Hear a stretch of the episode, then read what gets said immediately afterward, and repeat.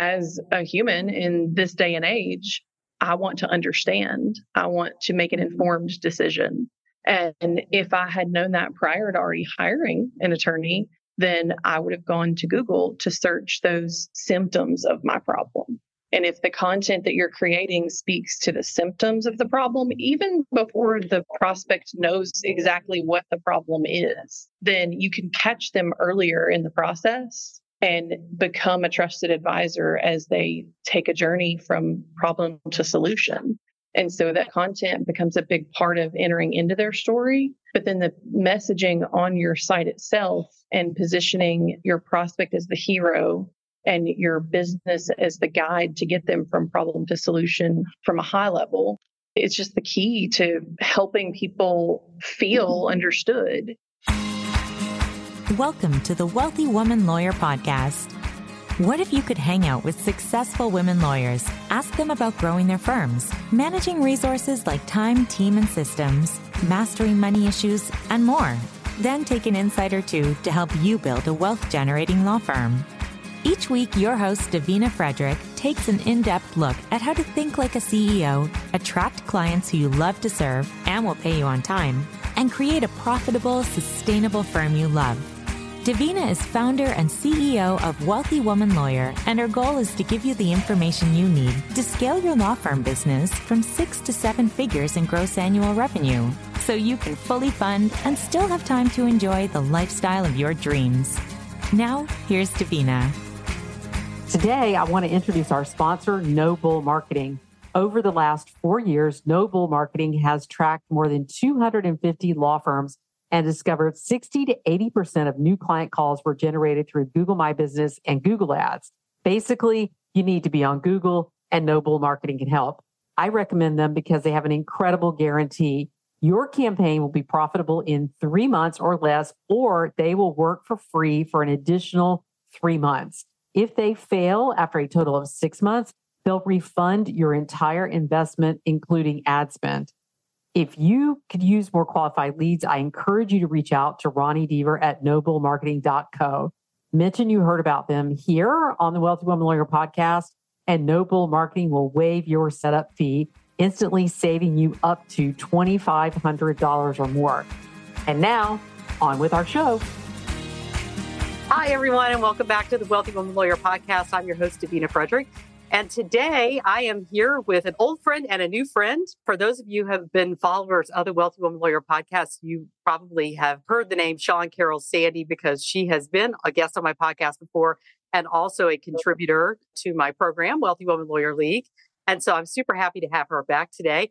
And she's here with a brand new business venture and partner, Kim Garman Hummel who I'm excited to get to know and to meet. They have recently come together with years of sales experience and Kim's years of marketing experience.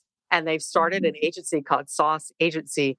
And I'm super happy to get to know them in this new light and ask them some questions today that I know are going to help you guys. So, welcome, ladies. I'm so glad you're here.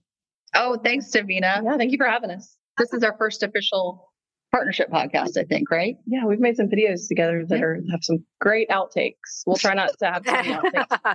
the outtakes are fun. Yeah, my social media manager is always wanting to do like a compilation of my outtakes because she gets to see them, but nobody else does. Why don't you tell, like, for each of you to just kind of introduce yourself so we get a sense of your background and what led you here, and then we'll talk about why you decided to form this agency at this time. Well, a little over 10 years ago, you know, after having been in sales for decades, my go to market strategy was really unique in that I helped customers get customers no matter what I sold. And it didn't matter what I was selling, it was also giving them sales advice and helping them sell. So just a different go to market strategy. So I decided I wanted to build some sort of a consulting agency. But though sometimes I think like a marketer, I didn't want to build a marketing agency. I wanted to build a selling agency. So I worked with businesses, small, mid-sized businesses up to, you know, almost even a half a billion dollars in revenue, which isn't so small anymore, to help them really understand how to build a go-to-market strategy that can, you know, advance every successful salesperson and then train the salespeople, give them the right skills to be able to execute the go-to-market strategy, and then do individual skills gap coaching. That also led to doing sales team assessments, hiring, helping clients stand up a sales program, things that are really hard to do when you're down in, you know, the minutia and you have this myopic view of your business. It's hard to get out of that and build a strategy and then, you know, build a sales plan. Yeah. So that's what I've been doing for the past 10 years until. I'm going to refresh people's memory. One of the things that was huge that came out of my conversation with Sean in our first podcast episode, it's been a couple of years now, is turning everyone into your organization into a selling member of your organization. And I mm-hmm. think for law firm owners, that can be a difficult concept to embrace and understand. And so I know that was a huge part of what you were doing. You were helping to train within the organization everyone from that right. person greeting them all the way up to the top dog on how to sell. And for law firms, I think that is a particular challenge because the lawyers think they're not salespeople, of course. Mm-hmm. And so if nobody's selling, and I've always said, if nobody's selling in your business, then you don't have a business. It's not happening. So, but the consultation right. is the sales, and everyone needs to be trained in that. Now, I want to right. to him a little bit more, and then we'll go a little deeper into this. Mm-hmm. For sure. So I just have to add on to the end there selling is service and service is selling. There's a very hokey video on YouTube if you go Google that that you'll wish you hadn't watched and won't ever be able to forget. But you'll remember that selling is service and service um, is selling. so so if we rewind back to about a year after Sean started the selling agency, I was gifted with the opportunity to branch out from a day job and do something that I love.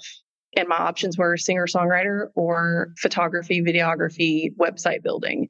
And then my husband said, except maybe not music because you're not going to make any money. so my options were photography, videography, and website building. You know, I just started helping small businesses and I could see these small businesses piecemealing their strategy and suffering for it.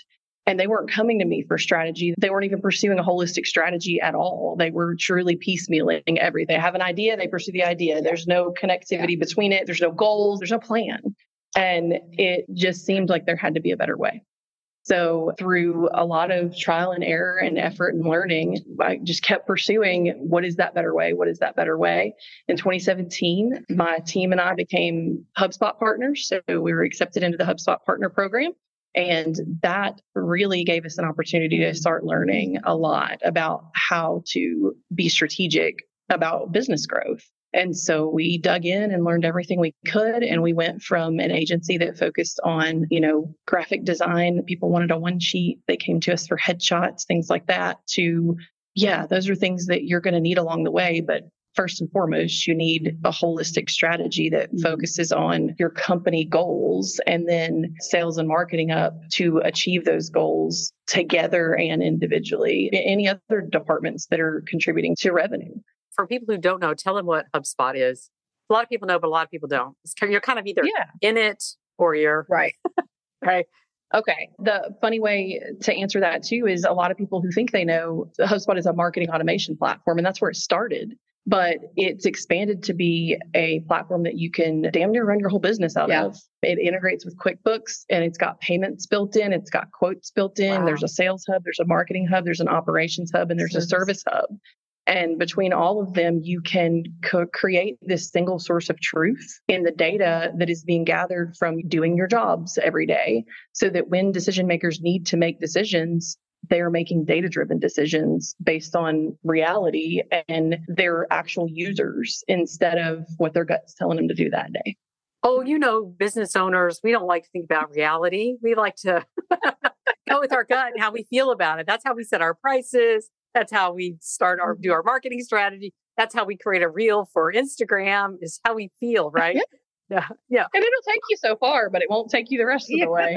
no, no, definitely not. I am always uh, talking with my clients about the importance of data and really asking questions. When I'm asking them questions, I'm saying, I'll ask them a revenue question. How much revenue did you make last year? I think I made this, and your homework is to go find out the exact number mm-hmm. because what we think is often does not match the actual data and facts. So very important. And that's mm-hmm. something I know you're really known for, Kim, is that data driven approach where you're really looking at what's truly going on out there. So I want to talk to you guys today. First of all, tell me how you came together and decided that this was something that was needed right now for the two of you to come together and do Sauce Agency. Oh, I love that part. I have to say. So we've known each other for years and met each other and, you know, been in the same circles and had so many great business conversations. I've watched Kim and her team build an incredible business and been so proud and impressed by like the growth and the layers. I'm like, God, I never wanted to do that. Oh my God. And I've been building and being like, when is Sean going to come here? When is Sean going to come here? So last summer we met for lunch and we were having a conversation. And I was sharing, like I did with you, how some of my business was shifting to sales training beyond the sales department, and which was funny because it was kind of my original thought when I built a selling agency. It's like, why would you only inflate one tire on a car? Why wouldn't you inflate all the tires and have the whole organization understand how to create a specific customer experience and be able to recognize opportunities so I was doing more with teams beyond the sales. I called it building a selling organization. And Kim said, I think I do the same thing, but we call it RevOps, but it's on the digital side. So we talked about how the skills and the training and the digital kind of had this full um, arc or continuum of possibility. And we were really originally talking about doing a podcast together. And then every time we get together to do the podcast, we started talking about business and opportunities. And I thought, well, maybe we'll just cross sell. And then eventually, like, let's just do this. So we started last September, October, really hammering out partnership and really working towards starting this year when the partnership really officially launched with sales on the books, prospects, and a huge goal for this year. Huge goal. So, wow. and so far, so good. It's what, 16, 17 days. We're totally on track.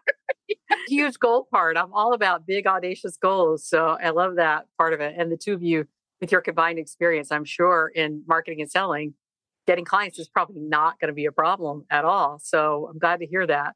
I want to go a little deeper into what Sauce Agency brings to the clients, how you serve your clients in a very specific way so we can get a better understanding of what it means. Because marketing and sales is very broad topic and it means a lot of different things to a lot of mm-hmm. different people. So I'm always, I wrote a, one of my books was for attorneys to help them figure out what it meant when somebody came to them and said they were in marketing because so many people come to them and say we do marketing. Yes. and it really may be advertising it really may be google advertising or it may be seo but people label under the term marketing and so i wrote the book to help them sort of recognize what category somebody falls in when they're coming and saying i do marketing.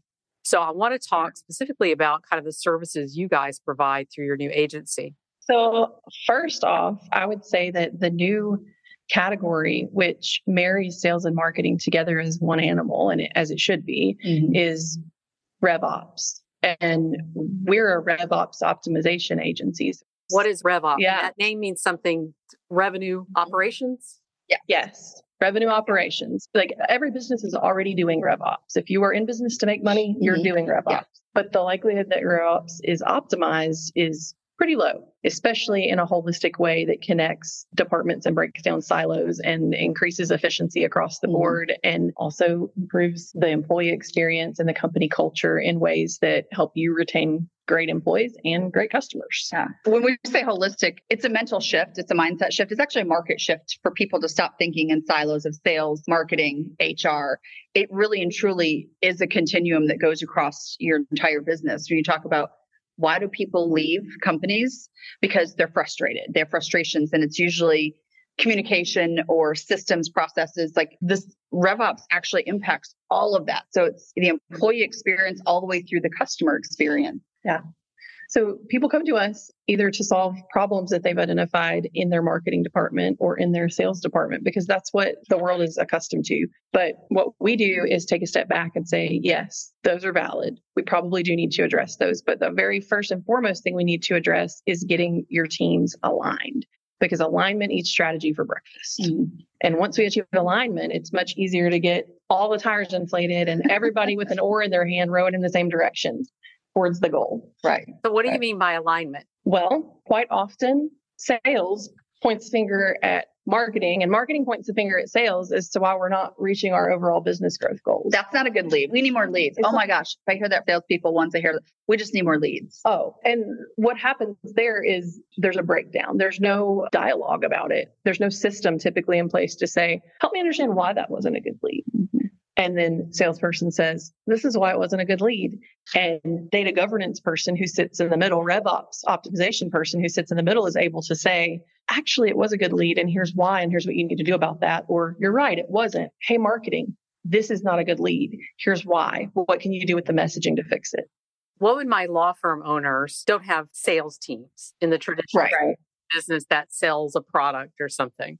They have lawyers who often mm-hmm. oftentimes have lawyers who function as sales people and they decide whether or not it's going to be the owner or we going to train associates in sales in legal terms is considered a consultation right mm-hmm. and marketing is usually some automated function that is set up to generate leads so for instance it might be i've signed up for this company that says they're going to generate leads for me or i'm mm-hmm. doing TikToks or I'm doing mm-hmm. Instagram and they're generating leads for me. Or I get, oh, this is very common in the legal world, has always been since the legal world began. I get word of mouth referrals and that's right. how they generate leads. So when somebody comes to you with a problem, if a law firm came to you with a problem and they said, I'm not sure if I'm generating enough leads, and what do you mean? I don't have a sales team. What are you talking about? Mm-hmm. What's your response to that? Okay, so first thing I'm going to ask is how do you know it's not enough? What is your goal? And then if we can understand the overall revenue goal for the year, the number of leads that it's going to take to drive enough closed business sales to support that goal, then it's about reverse engineering the process to get us from where we are to where we want to grow. And I'm going to take the time to listen and understand what they've already done to get to where they are and then figure out how we can fill the gaps. And that's a little bit different for each industry yeah. and each organization. But I think in general, what you're asking there is, you know, if I were talking to a law firm that was in that situation, what would I tell them to do? And the first thing I would look at is the messaging on their website, because it sounds like it's very common in the law world for attorneys to invest in things that are going to drive traffic to their website. But if the messaging is not right, you're either not going to convert that mm-hmm. traffic into a known user and eventually a lead and a customer, or you are going to convert them into a known user and a lead, and they're, they're not the right fit for your practice. And all of that comes down to the messaging, the story that sells being right.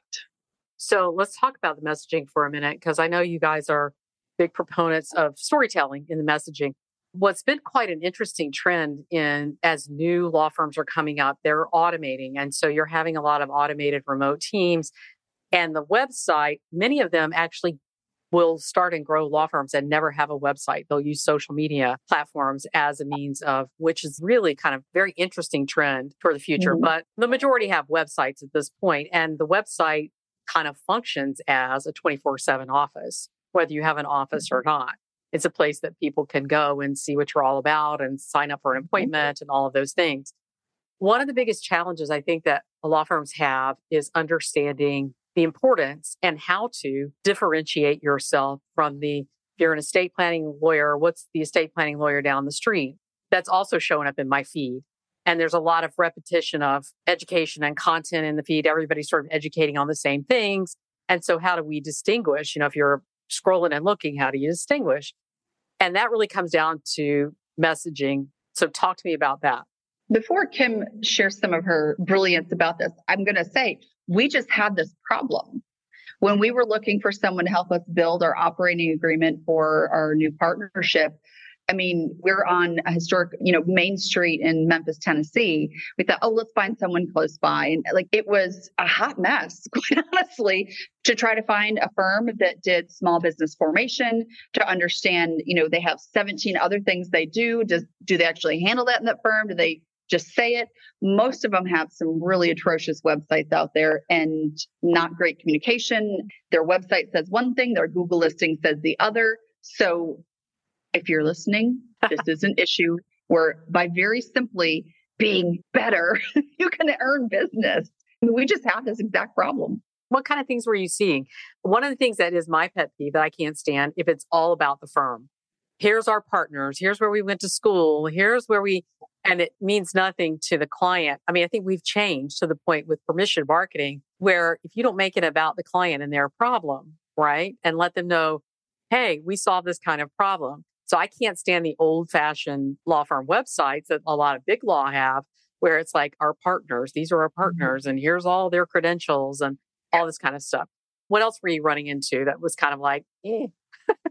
there were some that had some good information, but it was so central to the law firm. And then there were some that just didn't, just had like, I mean, it was maybe the original 1996 website. I'm not kidding. But the firm we actually ended up going with, Sean found, and I hadn't looked at their website at all until the day we were headed to their office to sign the closing papers on the merger. And when I pulled it up on my phone, I was confused because the first thing it said was estate planning firm. And I was like, is this the right one? Am I going to like, I, was trying to go there. Like I needed to hit yeah. directions, please, to Google. And I clicked through to their homepage and it was clear that it was like an SEO guy got given a bunch of keywords mm-hmm. and services and he forgot that a human needed to understand what was on the page and just yeah. overloaded it with yeah. what was going to help them get found. But getting found is only half of the trick there. And I think if I was going to give your audience one piece of advice, it would be go read Building a Story Brand by Donald Miller. We're a story brand certified agency as well. And the idea there is the way you differentiate yourself is before you start putting out educational content, yeah, you got to do all that. You got to play to the algorithms on search. You've got to mm-hmm. answer people's questions, answer the public, but you have to develop an empathetic understanding of your target audience. And in order for you to do that, you have to decide who you're for and who you're not for, and then stick to that and make sure that all your messaging speaks back to that controlling idea of the empathetic understanding mm-hmm. of that person, that human that is on the other end trying to seek out a solution to a problem that you solve. My question is when you got there, did you convert the law firm into a client? Because you probably should have at that point. By sharing your it's experience it's on the list. We mentioned it to her yeah. and she said, Well, I'm not the partner that makes decisions about that, but I'll mention it to him. But I thought it was also interesting that, you know, and this might be TMI for a podcast, but in our operating agreement, it says that our wills will dictate, you know, the outcome of if something happens to one of us. So now I was like, Do you have a will? And she was like, Nope. And I was like, Me neither. And then we looked at the attorney and said, We probably need to add a will to our tab. And she never circled back around on it. And clearly they do that because that's what Google was. Because really that's the first thing that came up with estate planning. So yeah, yeah, that goes back to your whole thing, Sean, of the whole experience, the service and sales, right? It's service. People are so busy chasing new clients. They never stop to think, if I just serve the ones I have really, really well, that's also going to help grow my business, right? That service, yeah. that service aspect. And I, I always shudder to think at the missed opportunities that people let go by because they just it, don't provide that high level of service right to begin with. Yeah, that screams at me. It's the importance of everyone in your organization understanding what are the things we listen for? What are key questions to ask? How can we help? There was a junior associate in that room, and she could have handed that off to him. I mean, you know, it's mm-hmm. probably a template, sign here, whatever, you know, a couple thousand between whatever that is. But when you were asking earlier about, okay, we have a law firm, we get inquiries. If from the person who answers the phone to the person who responds to the inquiry to the person that sends the invoices to the follow up to the scheduling, paralegal, if everyone doesn't understand that empathetic understanding of the problems we solve, problems our, our clients have and that we solve for them, and they don't understand how to probe for solutions or how to ask more questions or even just how to be more of a service. If selling is not really anything but serving people, then you are missing opportunities and your cost to acquire a new customer is way more than just asking a follow-up question in the conference room with existing clients who've already paid you right. some thousands of dollars to and do that, something. That attorney has obviously not been trained on how to say, oh, wait a minute, let me stop and listen for a minute and stop what I'm doing, being in the doing and sit in the right. listening and in the moment with these two women who are here who have all sorts of needs at this point starting a business. And mm-hmm. there are many, many things I can think that I would have a conversation with you about. A checklist, yeah. in fact, of that I would go down and say, Have you got this? Have you done that? Have you got this? There'd be all kinds of things. So there's a great opportunity for that attorney mm-hmm. sitting there. And I think a lot of people don't know how to go about doing that. They're so focused on, I got to create this new content out there to attract new people and function right. in a narrow window once they get them in front of them. We're going to do this thing. Mm-hmm. And it mm-hmm. becomes very transactional versus relationship oriented. Yeah. Yeah. Uh, to be fair, she was having a struggle bus day because two of their six paralegals, yeah. I think is what she said, or assistants, some form of that, were out of the office either on a planned vacation or sick because a little bout of COVID went through Memphis around Christmas time. And then the two that were there, one was just, it was like her last couple days before she retires. so she was like, That's very common need, problem with like, law firms right now. There's like less than 1% unemployment in the legal industry right now. It's very difficult wow. to hire and staff. So it's wow. a huge issue that a lot of people are struggling with. Thank you for subscribing to the Wealthy Woman Lawyer podcast. We'll get back to our show in just a few seconds. But first, I wanted to make sure you knew about my latest book so you could go grab a copy. It's called The Wealthy Woman Lawyer's Guide to Building a Systems Driven Law Firm Business Seven Essential Systems You Need to Take Back Your Time, Avoid Burnout, and Create Lasting Wealth. If you are wanting to set up systems in your law firm business, but you aren't sure where to start, or maybe you have some systems, but not all seven of the essential systems nailed down, then go right now and get your copy of my latest book, The Wealthy Woman Lawyer's Guide to Building a Systems Driven Law Firm Business Seven Essential Systems You Need to Take Back Your Time, Avoid Burnout, and Create Lasting Wealth. The link is in the show notes. And now back to our show.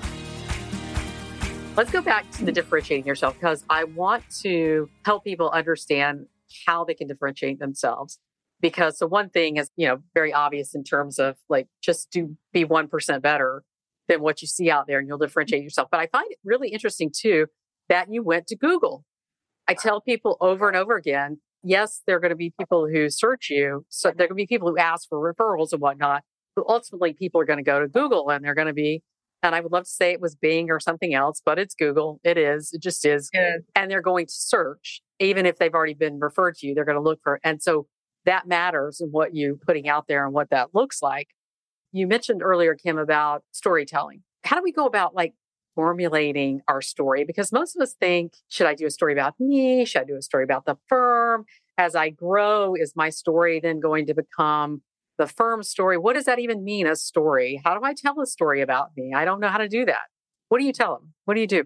You're actually not telling a story about you. You're telling a story about your customer and you're a part of it. And if you can effectively do that, then it won't matter how your business grows and changes. Yeah, the details will change a little bit, but the problem you solve is the controlling idea. And the symptoms of the problem that you solve are going to be the same for the people experiencing the problem, regardless of how your business changes. Can you give me an example of that? Yeah, for sure. So, looking at wills, estates, and trusts. Okay, so I lost my mom in 2020. Luckily, it was pre COVID and it was just lung cancer from smoking. She was 17, so we dodged that bullet. But, you know, I found out that her will wasn't valid. In all of my parents' knowledge as bankers and, you know, like they should know things, they didn't know that they needed a certain number of signatures and or a notary on their will. So we went to turn it in to open up, you know, whatever we needed to do. I don't know the legal words. There's probate is one of them, but that was a thing that ended up having to happen because her will wasn't valid. And so when my attorney told me that her will wasn't valid, the first thing I did was go to Google and start searching for does he know what he's talking about? What does this mean? Like, what are the implications of this for me?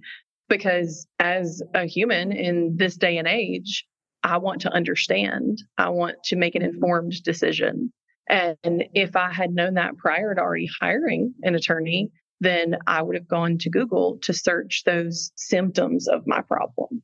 And if the content that you're creating speaks to the symptoms of the problem, even before the prospect knows exactly what the problem is, then you can catch them earlier in the process and become a trusted advisor as they take a journey from problem to solution.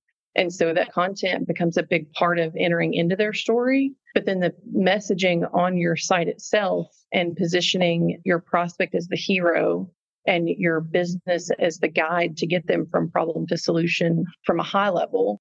It's just the key to helping people feel mm-hmm. understood. And then when you temper that with the authority, you know, as an attorney, you have a lot of authority. I mean, you know what you're doing. You have to know what you're doing. And oh, I do think it is. It's very because you're so, still competing with the guy down the road who's got the same law license that you do, right? So right. how can you say I'm empathy? I am your attorney. I'm the one who understands. I call what you're talking about too. You're talking about the problem, the 3 a.m. I did not make this up myself. I learned this a long time ago, but the 3 a.m. problem, the one that you wake up at 3 a.m. in the morning and you've got heartburn and you can't go back to sleep because you're worried about it. So I can imagine when that happened and the story that you were sharing, when that happened to you, you were probably up at night going, What am I going to do with this mess? I have no idea what to do. I need somebody to help me. Mm-hmm. And that was something that when you would wake up at night, for whatever reason, you can't go back to sleep because you're thinking of the thing, right? And yes. it's interesting because I recently went over something like this and with my group of attorneys. And one attorney says, Well, my clients don't come to me with, you know, they're not up stressing at night over starting a business or whatever. Like they were using an example of formation, you know, or something like that that you don't think of as a stressful problem, right? Because to them, it's not. But was that a stressful problem for you guys? yeah. Yeah, it was. I mean, not stressful, but we wanted to make sure we did it right. We had existing employees to bring together, we had existing assets. And so, yeah, what did we search? You know, who helps with existing businesses formation? So the storytelling is about, I'm looking for, you know, how I would describe my problem. The storytelling is reflecting that we understand your problem. So what would you have Googled in your case? You know, how would you have Googled that? What would the story brand line have been there? I'm what, putting her on the spot. What does it take to make a will valid in the state of Tennessee is what I would have searched. And kind of what I was saying before in terms of authority is the law is the law is the law. If you're practicing in the same state, the answer is going to be 99.99% the same. That nth of a percentage that leaves room for interpretation and loopholes and things like that is probably the difference between a good lawyer and a great lawyer. But in terms of what the answer is going to be, you could probably find five or six blog posts with a quick search of what makes a will valid in the state of Tennessee. But the one that first helps me feel understood and isn't just facts is the one that is going to resonate with me. It's going to stick with me because there's an emotional hook. They're the ones that understand the implications, the emotion behind right. the question. And so they're giving you not only the facts, but they're also sharing in their content, they're sharing in a way that lets you feel understood mm-hmm. and heard in the yeah. state and space that you are now. Not an easy thing to do for people who don't do this for a living, right? right? So a lot of people think I can do my own marketing, for instance, I can do my own social media, I can do what, but well, a lot of what you were talking about at the beginning was the importance of strategy. And the strategy involves a lot of parts. Like, where are we now? So, what strategy do we need to take? And it always begins with understanding who your client is. Who is my oh, client? Oh, what is their 3 a.m. problem? Where do they hang out? How am I going to solve that problem? What is my plan for solving that problem? All of those questions that we start with before we go and start just making dance videos or whatever it is, right? Really, yeah. it's a deeper understanding. I don't have any. Listen, I make Instagram videos. I'm not on TikTok. I know. Your videos are good, Davina. Thank I, you. I see you. I see you stepping up your game. Yeah. Well, and all of it is based on, you know, there really are so few differences in a lot of what, you know, businesses can offer these days. Technology is kind of a great equalizer and, you know, access to tech into web. And, and so it really kind of boils down to how people feel and how you make people feel mm-hmm. about how you can solve their problems. So the resource she mentioned, StoryBrand, how to build a story brand is great book. It's a formula. It's a system. It's a process. And in the hands of people that know it and can extract it versus doing yourself, you use that as a foundation to go with you on your business changes throughout time. At the core of it is an empathetic understanding of how people feel when they get to your website and they feel like, oh, these people understand me and they can be my guide. That's actually a specific term is you're a guide to your clients. Your clients are the hero in the story, not you, but you're a guide to help them get to the solutions when you give them a plan. Yeah. I think that's interesting because I think a lot of business owners tend to think they're the hero in the story, especially mm-hmm. attorneys, because we solve the problems. So we're the heroes for solving the problem. And that's those websites that you see where it's all about the lawyers, all about the lawyers all over the site because we're the heroes. And the sh- one shift, if you just make this one shift alone, it'll have a huge impact on your business. Right. And that is to shift it and say, no, no, my client is the hero on the hero's journey If you haven't looked up the hero's journey, go Google that, the hero's journey. On this quest right. life, the, the client is on a quest. They're on a quest to solve a problem. They have a lot of emotion around that.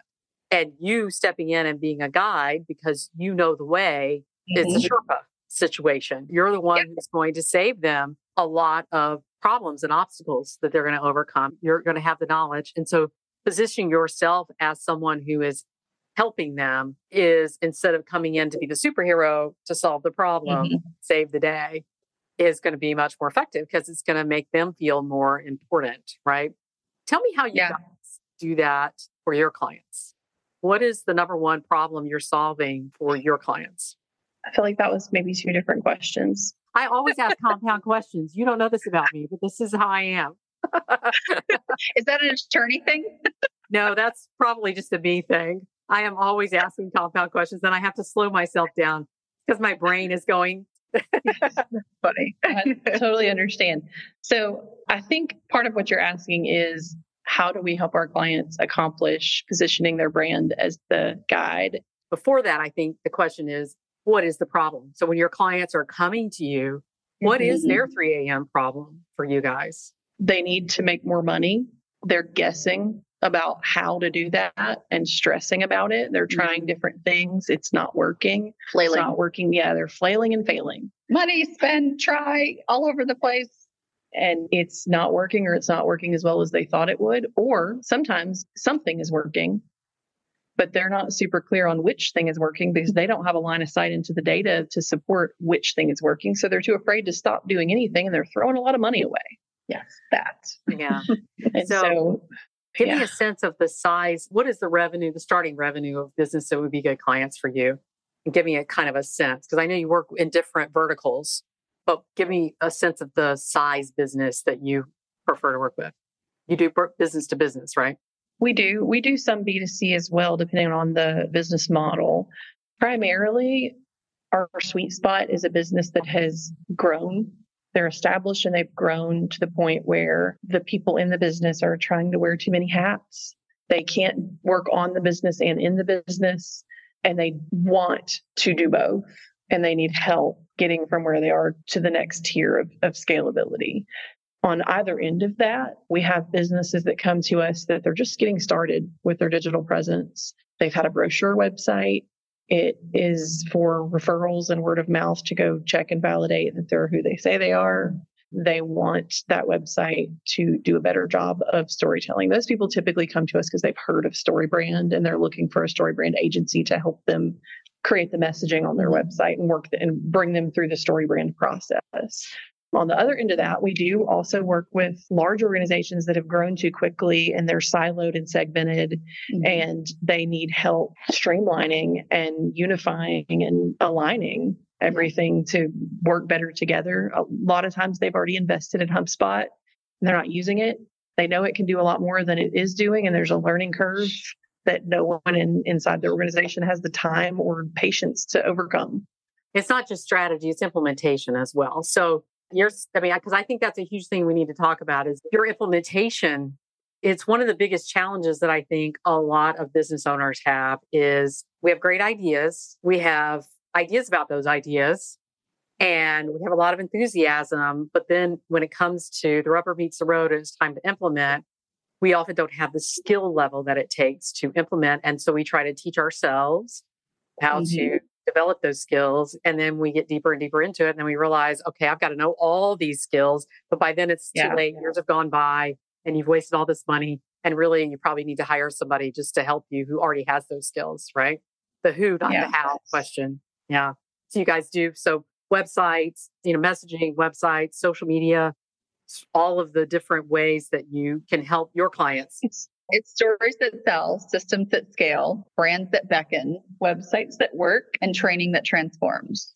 Oh, and experiences that endear. Yes, experiences that endear. Well, and the other piece of that that's really cool, and this is probably one of our biggest differentiators in how this works, is Kim started this and I'm on the train because it's brilliant. It's growth driven design. So to speaking to your audience, the lawyers, your website is never finished. It should never be finished it's you know minimum viable product and then launch and then understand what happens read the data and then make iterative improvements you say it so much better than i do iterative improvements hard to say while you are selling while you're generating leads and then you keep going like it's not a one and done it's not just i am going to pay some you shouldn't pay someone just to build a website. It should be, okay, where do we go from here? What is the next step? Because that's a constant investment. You constantly need to be learning and doing and changing, learning, doing, changing. So that's growth driven design. The loss that happens there is twofold. One, your business isn't going to be the same in a year as it is now. It shouldn't be. It's going to evolve. And with it, your website and your messaging and how you're going to market needs to evolve. But the traditional model is to rebuild your website every three to five years. So there's a whole lot of growth that isn't represented on your website that is leading to attracting the wrong prospects, for example. And so keeping that up to date is really important. Mm-hmm. The other side of that is sometimes the best way to know whether you've hit the nail on the head with your website is to ask the people who your website is for. So putting your website out there as a minimum viable product and accepting that a designer and a strategist and a whole team of people who aren't the person that you're trying to get mm-hmm. to take action on choosing you to solve their problem can't know. They can guess, they can make an educated guess, they can form a hypothesis, and they can create a minimum product and launch it. But then you have to test it. You have to put the tools in place to make your one way mirror of a website, which I, a brochure website is what that's called, into a two way mirror so that you can see the digital body language of your users and infer meaning from it and draw patterns and conclusions and then improve what you have out there. You see why I picture the partner, right? It's amazing. And when you back that with sales, how do you go to market? Different than what we thought it was going to be, I think, in the first, or I did go to market strategy and that the clients we're working with we understand cash flow on top of all those other things. And so we need to say, okay, the foundational marketing things, the really good investment, the, the strategy and learning, that's, that's your long game. But what can we do to address sales and closing business and the skills of your team members early. So we're actually together with RevOps, we can do this two prong, maybe it's a three prong approach of the long game while we try to, you know, train and, and address sales and closing business on the short game too. So I think that the overall message is it's a mindset shift as opposed to tr- how traditionally marketing and even sales training has been in that here's this event we're going to plop this information here and let it ride for a year a month you know a couple months for sales or a year for sales or three to five for website. It's got to be constantly evolving because you need to be getting the feedback from your audience. Is this working? Why would you pour money into something if it's not working? Why don't we pivot? Let's make it so much more flexible. Oh you don't know it's working? How can we fix that? Yeah. So we need to end. I so appreciate you guys being here today and talking with me. Tell me how people can get in touch with you and learn more about the new Sauce Agency. And I love the name, by the way, because you guys are very saucy. That's kind of a funny story, too. Kim was Sauce Marketing, and you tell that piece of it, and then we'll wrap up, like the name. So prior to being Sauce Marketing, I was in Core Studios because, like I said, photos, videos, multimedia. And as our services grew, the name needed to change.